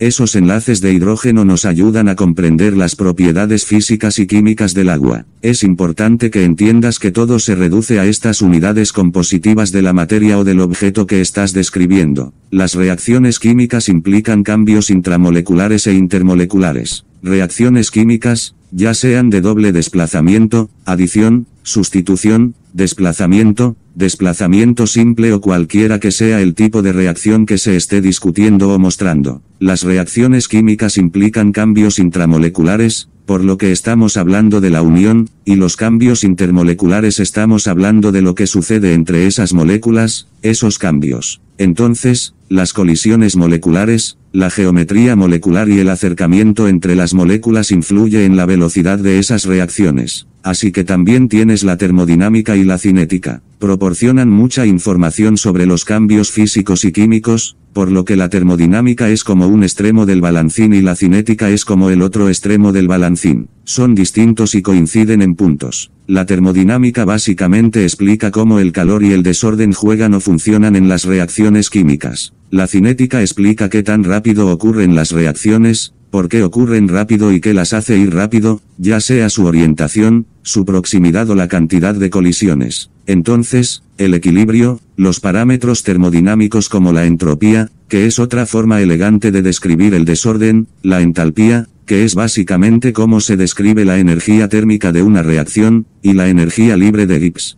que describe la capacidad de la reacción o la molécula para hacer trabajo de para-reacción para trabajar y esas ideas. La entropía y la energía libre de Gibbs brindan información sobre el potencial termodinámico de las reacciones, ya sea diferente que sea favorable o no. Otra forma de decir eso es si es espontáneo o no, si ocurrirá o si es probable que ocurra o no. Nos da una idea de los productos que se formarán, qué tan rápido se formarán esos productos, y esos parámetros también nos dan una idea de cómo se forman. Así que eso es importante de entender. Discutiremos en esta sesión de revisión. discutiremos la materia, el análisis dimensional, la resolución de problemas y las introducciones. Presentaremos brevemente la historia de algunos pioneros de la química. Entonces, hablemos del método científico, el enfoque científico del consumo de información y la generación de conocimiento implica el método científico. Entonces, ¿qué significa eso? El método científico es la forma en que los científicos hacen ciencia, esencialmente la forma en que operan, la forma en que piensan, la forma en que practican es como si fuera a dar una analogía, el método científico es la forma en que operan. Esta figura a continuación describe y muestra un ejemplo o una versión de cómo ocurre el proceso de pensamiento, ver vídeo de Y o YouTube, para el método científico. Tienes tu observación, y luego, a partir de tu observación, ya sea que la mires físicamente, intentas descomponerla químicamente, miras la hipótesis, que es básicamente tu suposición informada sobre lo que está sucediendo, y desde allí realizas experimentos. De esos experimentos obtienes resultados, de esos experimentos obtienes resultados y de esos resultados obtienes conclusiones. Después de haber hecho eso lo suficiente, esas conclusiones conducen a un descubrimiento. El descubrimiento dura mucho tiempo y te da una idea o una explicación teórica de lo que está pasando y luego tenemos nuestra ley física o científica. Entonces, una parte crítica de la naturaleza es la energía, que es básicamente la capacidad de hacer trabajo o causar cambios. Esos cambios pueden ser físicos o químicos. Ahora bien, tengamos esto en mente materia es cualquier cosa que tiene masa o un volumen definido. Hay varios estados de la materia que son sólido, líquido, gas y plasma. Los estados principales que estamos discutiendo en esta clase son sólido, líquido y gas. La materia pasa por diferentes tipos de cambios y esos cambios pueden ser físicos o químicos. Entonces, un cambio físico implica cambios que no reorganizan la disposición de enlaces intramoleculares o la configuración electrónica. Entonces, ¿Qué significa eso cuando estás lidiando con cambios físicos? No estás cambiando el vínculo. No estamos cambiando el enlace iónico o el enlace covalente, no estamos cambiando cómo esos átomos están conectados entre sí, no estás cambiando cómo se configuran, organizan o distribuyen esos electrones en el átomo. Solo estamos cambiando a partir de la vista microscópica. Esta es una forma simple de decirlo desde la vista microscópica, cambiamos el estado, por ejemplo,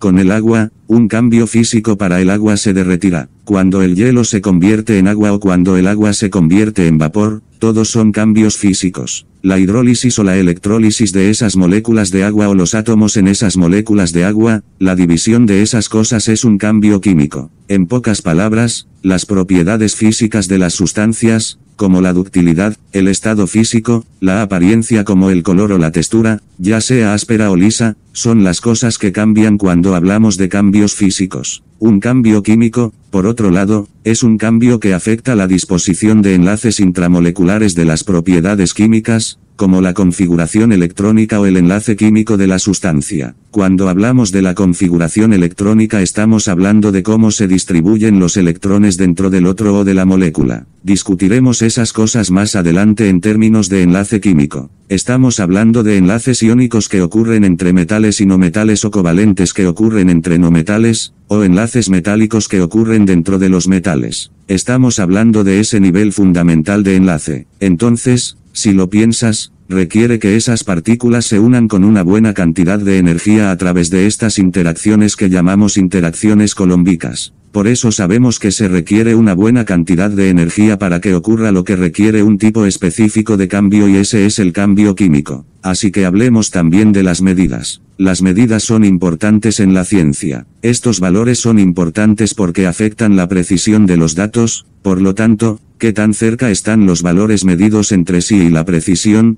¿Qué tan cerca están los valores medidos del valor real? Entonces, Precisión, si tuviera que pensar en un tablero de dardos, un tablero de dardos tiene diferentes rangos, si golpea dentro de la misma área, por lo que si golpea todos los dardos en una ubicación del tablero de dardos, todos van en una área de la diana, eso es precisión. Si aciertas a todos en la diana, eso es precisión. Entonces, algunas unidades sí, las unidades sí serán, que se discuten comúnmente, la química es la longitud que está en la unidad de metro, el tiempo que está en la unidad si de segundo, cantidad de sustancia que se encuentra en la unidad si de mol, corriente eléctrica que está en la unidad si de amperio, temperatura que está en la unidad si de Kelvin, e intensidad luminosa que está en la unidad si de candela. También es importante recordar que la masa está en la unidad si de kilogramo. Así que hay cifras significativas que son importantes. Las cifras significativas tienen algunas reglas a tener en cuenta. Hay cuatro reglas que quiero que recuerdes en esta clase. Primero, los dígitos distintos de cero siempre son significativos. Cualquier cero contenido entre distintos ceros es significativo. Por ejemplo 203, a 203, el cero entre 2 y 3 es significativo. Los ceros iniciales normalmente no son significativos. Los ceros finales o los ceros finales son significativos solo después del decimal. Estas son reglas importantes para recordar acerca de las cifras significativas. Por lo tanto, a modo de instrucción, proporcionaremos un análisis sobre cómo hacer cálculos de análisis dimensional. Entonces, si recuerdas cuando hiciste química BGCSE, había estos cálculos que tenías que hacer. Fueron llamados estoichiometrice fueron discutidos bajo el nombre o apodo de estequiometría. Esa fue una versión, una versión simplificada del análisis dimensional. Así que lo que tienes que pensar y que debería ser, debería deletrearse química, así que disculpe eso. Cosas en las que tienes que pensar tienes que buscar uno. ¿Qué te dan? ¿Qué tienes en la mano? ¿Qué hay en el papel? ¿Qué valores te han dado para resolver este problema? Resuelva qué busca, o qué valor o parámetros específicos busca. La otra información y la problema que tiene algo. Los detalles matizados del problema son cosas en las que estás pensando. Paso 3. Un plan conceptual sobre cómo resolverá el problema, la solución o qué harás para resolver ese problema, y luego lo compruebas, lo compruebas con tu intuición, tu comprensión fundamental de los conceptos, lo compruebas con eso, y vas a resolver el problema. Así que en el paso 1 tendrás que dar información, en el paso 2 resuelves una variable específica, en el paso 3 miras la otra información, mantienes el problema en contexto excepto antes de pensar en cómo vas a resolver con su plan conceptual. El paso 5 se da por vencido, da su solución y el paso 6 revisa su solución y ve si tiene sentido químico. Entonces, esta es una idea general, observa la cantidad de objetos sobre una vez el objeto relacionado sobre un objeto y desea, digamos, unidad sobre la unidad. Entonces, así es como lo resolverías, generalmente resuelve un problema métrico, así que pensemos en un ejemplo, por ejemplo, queremos resolver la longitud de un grupo de átomos de hidrógeno, por lo que en este paso básico usamos la cantidad de objetos dados en el problema como base para la conversión y las soluciones será el primer paso, por lo que el número de elementos en un mol es el número de Avogadro 6.02x1023. Ese es el número de iones en un mol de hidrógeno. Luego, pensamos en una proporción, así que tenemos uno más, tenemos el número de átomos del objeto, así que, como dijimos antes, el número de objetos, sabemos el número de objetos, ahora lo relacionaremos con algo sobre un objeto. Así que si queremos resolver la longitud de un grupo de átomos de hidrógeno, miramos un mol 6.02x1023 átomos por 212 picómetros sobre un átomo, y luego a partir de ahí discutimos o anotamos cuánto mide ese picómetro. ¿Cuánto mide un picómetro? Sabemos que 10-12 picómetros equivalen a un metro, lo calculamos y obtenemos 1,28 por 18 metros.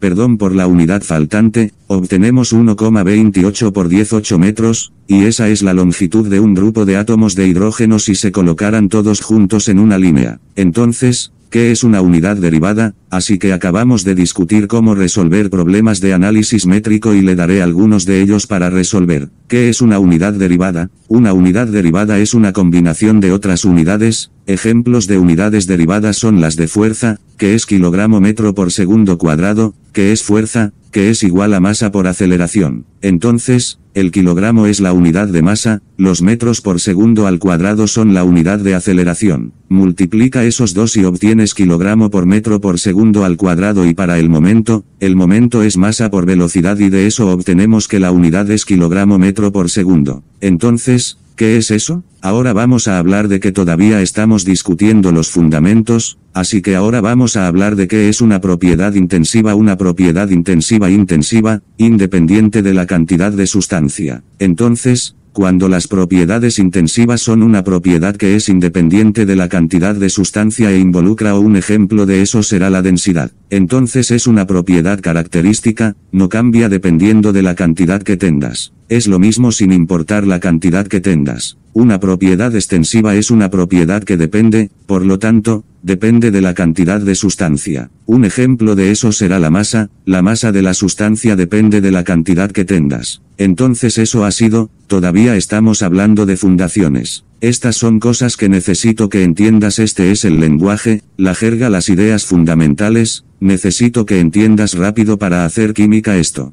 Semestre, independientemente del formato. Además, Solo necesita comprender qué tipo de sustancia es un compuesto. Un compuesto es un ejemplo de una sustancia pura, para componer, una sustancia pura es, un ejemplo de una sustancia pura va a ser el cloruro de sodio. Cloruro de sodio puro, cloruro de sodio cristalino, que es un compuesto formado por dos elementos diferentes, y que es una sustancia pura es un compuesto. ¿Qué tipo de sustancia es un elemento? Un elemento es una sustancia pura formada por un tipo de átomo, por ejemplo, el sodio metálico es un elemento que es una sustancia pura. Un sodio metálico es un elemento. Entonces, ¿Qué tipo de sustancia es el monóxido de carbono? Sé que has oído hablar del envenenamiento por monóxido de carbono, que es peligroso si no tienes las instalaciones adecuadas. ¿Qué tipo de sustancia es el monóxido de carbono? El monóxido de carbono también es una sustancia pura como un compuesto hecho de carbono y oxígeno. ¿Qué tipo de propiedad es el color? El color es una propiedad física y no necesariamente requiere que se observe la ruptura del enlace intermolecular, aunque algunas transiciones electrónicas dan como resultado cambios de color y de ahí es de donde obtenemos la serie espectral atómica. Es interesante cómo interactúan.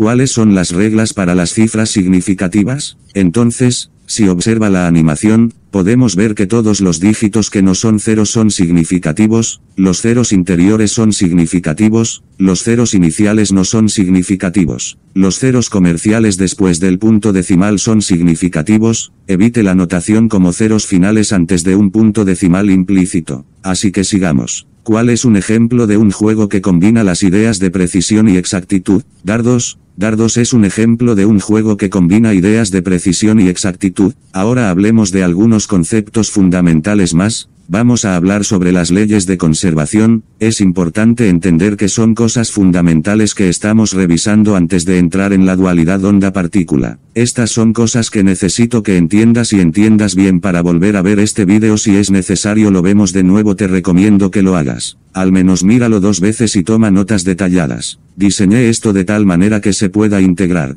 puede ser atractivo, puede ser estimulante, puede ser bien entendido. ¿Cuáles son los conceptos fundamentales que necesito que sepas para el semestre? Entonces, ¿cuál es la ley de conservación de la masa? El el sistema cerrado no cambia si es generación o consumo, o consumo, en el sistema esencialmente dice que la masa nunca se crea ni se destruye. Lo mismo ahora, hacia la ley de conservación de la energía. Las leyes de conservación que se indican en la animación son leyes de conservación clásicas, son de una ley de conservación de la energía. La energía nunca se crea ni se destruye, solo se transfiere de una forma a otra. Energía de calor a energía de luz, así que tenlo en cuenta. Ahora hablemos de algunos científicos clave. Necesito que conozcas a algunas personas. Necesitamos conocer a algunas personas antes de profundizar en la dualidad onda-partícula, porque hay otro grupo de personas que quiero que conozcas. Entonces, ¿Quiénes son todos los científicos que he representado hasta ahora? ¿Por qué la contribución tan significativa a la química de Joseph Proust es importante? Solo el proceso de untar John Dalton es importante. Albert Einstein es importante. Todas estas personas, vamos a hablar. Hablemos, por ejemplo, de John Dalton. Su teoría de la atómica, su teoría atómica fue fundamental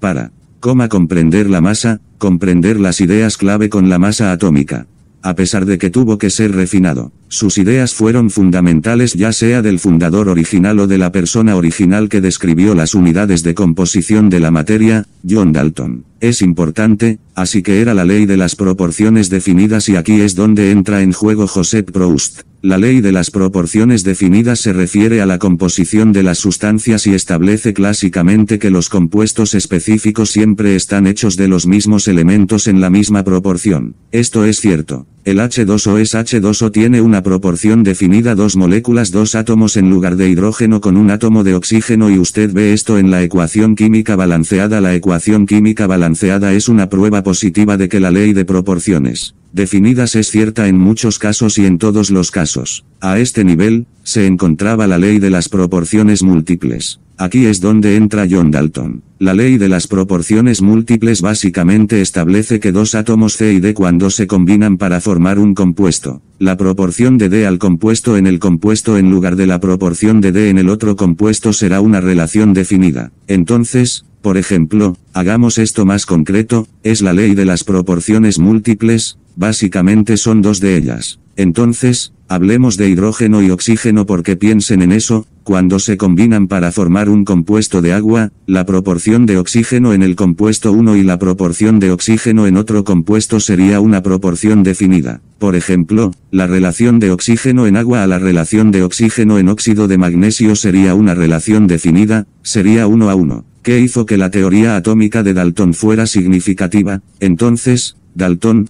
como puede ver en el gráfico, algunas de sus ideas han sido refinadas, cada elemento está compuesto de pequeñas partículas llamadas átomos, todos los átomos del mismo elemento tienen la misma masa. Los átomos se combinan en proporciones simples de números enteros para formar compuestos, y dijo que los átomos de un elemento no pueden convertirse en otros átomos de otro elemento, ahora sabemos que esa no es la historia completa. El cuarto inquilino de esto, la teoría atómica de Dalton, no es la historia completa porque, como aprendimos más tarde, después de John Dalton, con la familia Curie, Marie Curie, Pierre Curie y su hija Irene Joliot Curie, aprendimos que hay una cosa llamada transmutación, en la que un elemento se convierte en otro elemento y eso involucra radiactividad o decaimiento radiactivo, pero sigamos. Mantengamos el panorama general en mente, ¿qué hizo que su teoría atómica fuera significativa? Sus ideas han sido ajustadas, pero su teoría es significativa, porque aunque se hicieron algunos cambios, su trabajo sentó buenas bases para la investigación química en ese momento y hoy, y la comprensión de las reacciones químicas. Damas y caballeros, esto demuestra la naturaleza iterativa de la ciencia, que estamos aprendiendo constantemente y desarrollando nuevas ideas utilizando un método científico dinámico. ¿Quién fue JJ Thompson? Mira, ahora estamos hablando de personas, estas son personas que debes conocer, personas que necesita conocer,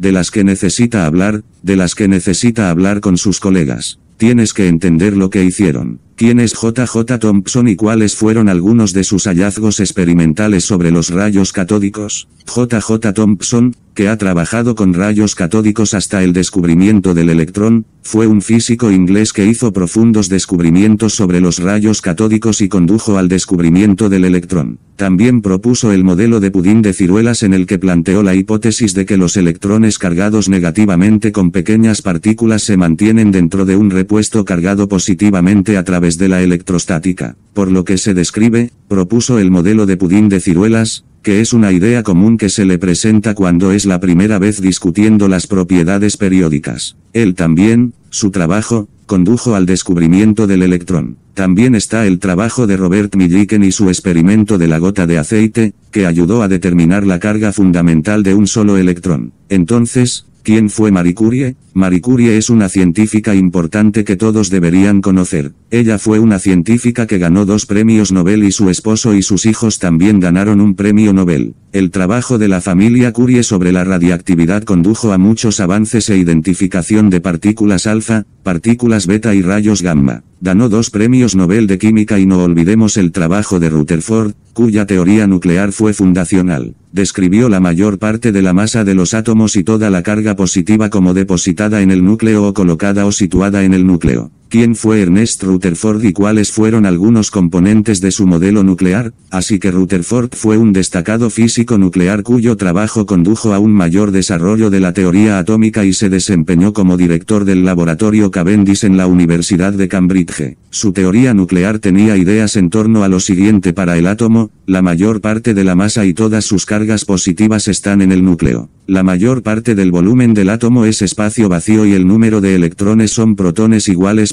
mantener un átomo eléctricamente neutro. Entonces, ¿qué significa eso? La mayor parte del volumen del átomo es espacio vacío en ese punto, lo que te da una idea de que la masa del átomo está situada en el núcleo. La masa, la masa de los electrones, es insignificante en este curso por convención, sin embargo, la masa de los neutrones es una unidad de masa atómica. La masa de los protones es una unidad de masa atómica. El número de electrones y protones es igual, por lo general, este es el caso en un elemento de estado fundamental neutral estable y esos son iguales. ¿Vale? ¿Quién era James Chadwick y qué descubrió? James Chadwick fue un físico británico que observó que la masa del átomo que no se tenía en cuenta se debía a los neutrones dentro del núcleo. Su trabajo condujo al descubrimiento de los neutrones. Entonces, ¿cuál es la masa de un protón y cuál es su carga? Tómate unos segundos, adivina. Piensa en ello, la masa de 1.67x10 menos 27 kilogramos o una unidad de masa atómica. Podemos discutir la relación entre los kilogramos y las unidades de masa atómica en una sesión de resolución de problemas. Recuérdame también que un protón tiene una carga relativa positiva, más 1 cuál es la masa de un electrón y cuál es su carga, los electrones tienen una masa de 9.1 x 10 menos 31 kilogramos o 5.5 por 10 elevado a menos 4, 5.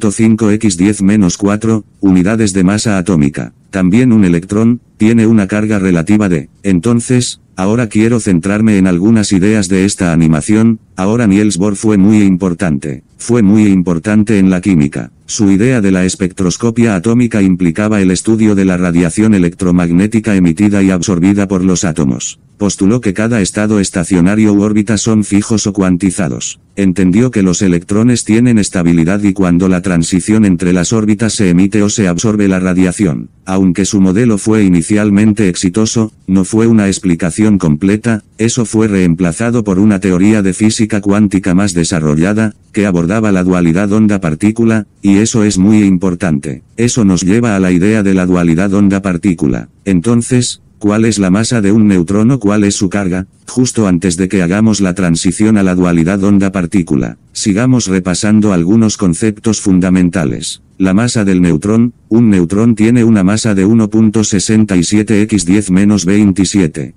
kilogramos o una unidad de masa atómica. Además, un neutrón tiene más bien una carga relativa de cero. ¿Cuáles son los símbolos para el número atómico y la masa atómica? El símbolo para el número atómico es Z y el símbolo para la masa atómica es A así que ahora analicemos la idea de la dualidad onda-partícula. Entonces, antes de llegar a la dualidad onda-partícula, quiero presentarles el experimento mental del gato de Schrödinger. Antes de que lleguemos a la dualidad de partículas, quiero presentarles eso, y luego discutiremos la dualidad de partículas de onda. Pero en realidad, antes de mostrarles las imágenes y describirlas en el formato, solo lo discutimos, me gustaría mostrarles un texto de referencia que pueden usar mientras realizan sus estudios. Así que esto es LibreTexts de Química y este es un recurso muy bueno para los estudiantes. LibreTexts de Química le brinda una variedad de libros de texto diferentes y recursos que puede usar para empoderarse para aprender. Así que este es el experimento del gato de Schrödinger y básicamente te da una idea de la extrañeza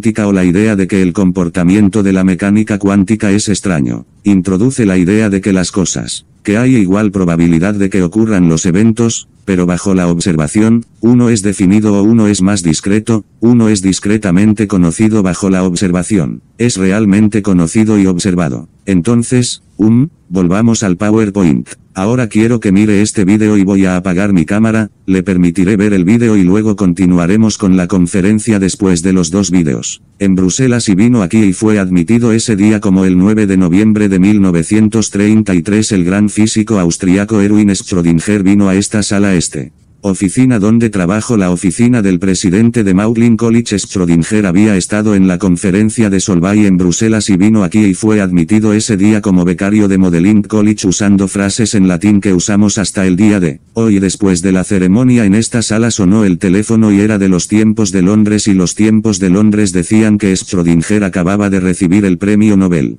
por lo que se escuchó que había ganado el premio Nobel en esta sala y al día siguiente en los tiempos y los periódicos del telégrafo decían que Schrödinger de la Universidad de Oxford había ganado el premio Nobel a pesar de que en realidad había trabajado antes en la Universidad de Berlín. ¿Por qué ganó Schrödinger el premio Nobel? Bueno, fue por un artículo que escribió en 1926 cuando presentó su famosa ecuación de Schrödinger hasta ese momento, la teoría para explicar la energía de los electrones en los átomos realmente se debió al famoso físico Niels Bohr, quien propuso una teoría para explicar el espectro del átomo de hidrógeno, el espectro electrónico del átomo de hidrógeno y ajustando él pero la teoría de Bohr no funcionó muy bien para otros átomos o incluso para moléculas, no parecía ser general. Lo que hizo Schrödinger es que ideó una ecuación general que funcionó para el átomo de hidrógeno y funcionó para predecir no solo los niveles de energía del átomo de hidrógeno, sino también las intensidades de las líneas espectrales.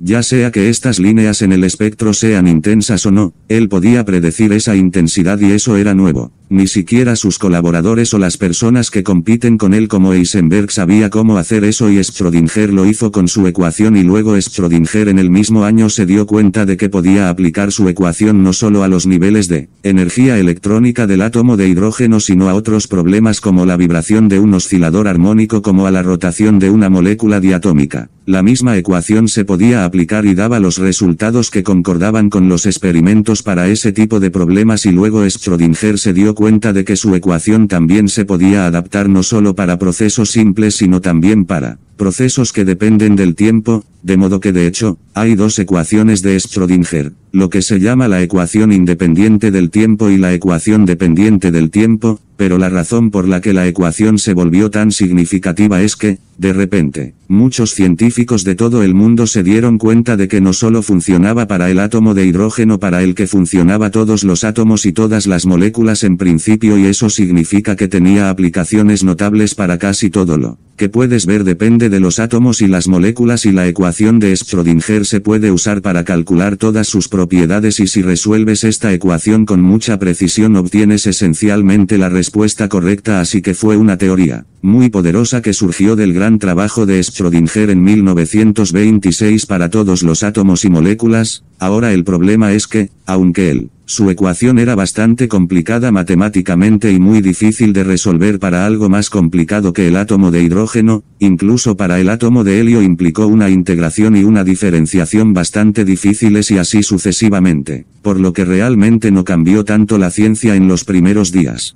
La ecuación fue cuando aparecieron las computadoras. Entonces fue posible usar computadoras para resolver su ecuación y hacerlo con mucha precisión a medida que el tiempo ha pasado más y más y eso significa que la ecuación de Schrödinger se puede aplicar a átomos de sistemas cada vez más complicados. Incluso ahora incluso a materiales sólidos y también a problemas de importancia biológica, puede hacer cálculos con la ecuación de Schrödinger, por ejemplo, sobre proteínas, enzimas, ADN, etc pero en el mundo moderno se ha convertido en una teoría extremadamente poderosa. Es la teoría que subyace en toda la química y biología molecular, ciencia de los materiales, comprender las propiedades y los materiales, puede hacer cálculos con la ecuación de Schrödinger y mucha gente hace eso, incluso en geología puede calcular la temperatura en el centro de la Tierra usando la varianza de la ecuación de Schrödinger y así en el siglo XX y se convirtió realmente en la herramienta esencial para hacer simulaciones en átomos y moléculas. El otro método antes de Schrödinger fue desarrollado por Isaac Newton. Leyes de Newton y podría simular átomos y moléculas usando las leyes de Newton,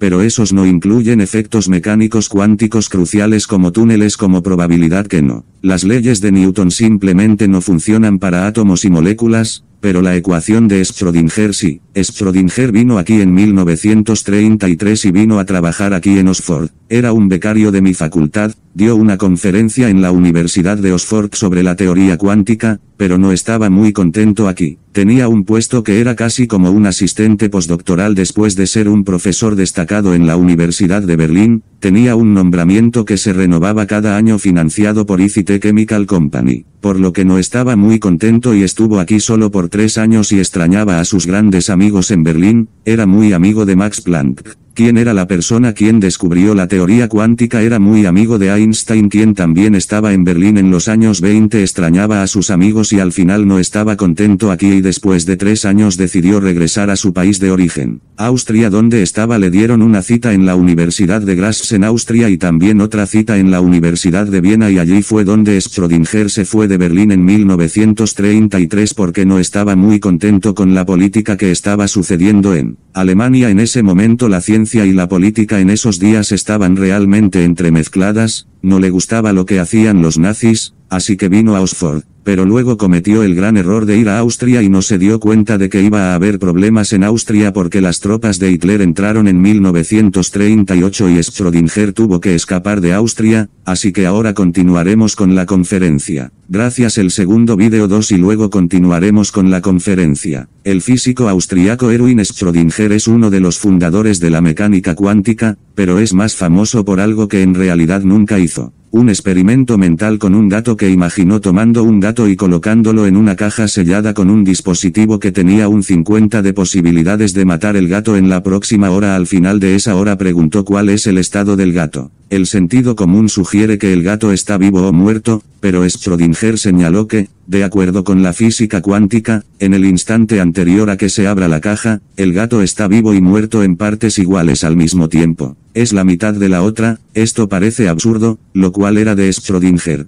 En ese momento encontró la física cuántica tan filosóficamente inquietante que abandonó la teoría que había ayudado a hacer y se dedicó a escribir sobre biología por absurdo que parezca, aunque el gato de Schrödinger es muy real, de hecho, es esencial si no fuera posible que los objetos cuánticos sean en dos estados a la vez. La computadora que está usando para ver esto no podría existir. El fenómeno cuántico de superposición es una consecuencia de la naturaleza dual de partículas y ondas de todo. Para que un objeto tenga una longitud de onda debe extenderse sobre alguna región del espacio, lo que significa que ocupa muchas posiciones al mismo tiempo. La longitud de onda de un objeto limitado a una pequeña región del espacio no se puede definir perfectamente, por lo que existe en muchas longitudes de onda diferentes al mismo tiempo. No vemos estas propiedades de onda para los objetos cotidianos porque la longitud de onda disminuye a medida que aumenta el impulso y un dato es relativamente grande y pesado si tomáramos un solo átomo y lo hiciéramos del tamaño del sistema solar. La longitud de onda de un dato huyendo de un físico sería tan pequeña como un átomo dentro de ese sistema solar que es demasiado pequeño para detectarlo, por lo que nunca veremos el comportamiento de onda de un dato aunque una partícula diminuta como un electrón puede mostrar evidencia dramática de su naturaleza dual si disparamos electrones uno a la vez en un conjunto de dos rendijas estrechas cortadas en una barrera. Cada electrón en el lado lejano se detecta en un solo lugar en un instante específico como una partícula, pero si repite este experimento muchas veces y lleva un registro de todas las detecciones individuales, las verá trazar un patrón eso es característico del comportamiento de las ondas y esto es lo que se conoce como el experimento de división joven que obtendremos más adelante en el semestre. Esto apunta a una pista de una de las grandes ideas que discutiremos en la próxima lección, que es la dualidad de partículas de onda, un conjunto de las regiones de franjas con muchos electrones separados por regiones donde no hay ninguno bloquean una de las rendijas y las franjas desaparecen. Esto muestra que el patrón es el resultado de que cada electrón pasa por ambas rendijas al mismo tiempo. Un solo electrón no está eligiendo ir a la izquierda o a la derecha pero a la izquierda y a la derecha simultáneamente esta superposición de estados también conduce a la tecnología moderna un electrón cerca del núcleo de un átomo existe en una órbita extendida similar a una onda acerca dos átomos y los electrones no necesitan elegir solo un átomo, pero se comparten entre ellos. Así es como algunos enlaces químicos forman un electrón en una molécula. No está solo en el átomo A o el átomo B, sino en un más B. Esto básicamente está describiendo lo que describimos como distribución de probabilidad que básicamente está viendo que existen electrones sobre una nube general o región del espacio y no una posición específica amplia y esto. También insinúa la idea de incertidumbre la incertidumbre de Heisenberg que básicamente describe que no se puede saber con él momento de un electrón en un punto específico en el tiempo pero el mismo nivel de precisión entre un gran número de átomos al mismo tiempo los electrones en un sólido no están ligados a un átomo en particular sino compartidos entre todos ellos. Extendiéndose sobre un amplio rango de espacio esta gigantesca superposición de estados determina la forma en que los electrones se mueven a través del material, ya sea un conductor, un aislante o un semiconductor comprender cómo se comparten los electrones entre los átomos nos permite controlar con precisión las propiedades de los materiales semiconductores como el silicio combinando diferentes semiconductores de la manera correcta nos permite hacer transistores en una pequeña escala millones en un solo chip de computadora. Esos chips y sus electrones dispersos alimentan la computadora que está usando para ver este vídeo. Un viejo chiste dice que Internet existe para permitir el intercambio de vídeos de gatos en un a un nivel muy profundo, aunque Internet debe su existencia a un físico austriaco y su gato imaginario, así que damas y caballeros, esta es una descripción del experimento mental de gato más corto que discutiremos antes de que termine la conferencia, a Y o YouTube y obtenga más de estos vídeos de tenis. Si encuentra un vídeo que cree que es beneficioso para la clase, puede enviarme un correo electrónico con un enlace y lo haré. Si es un vídeo educativo apropiado.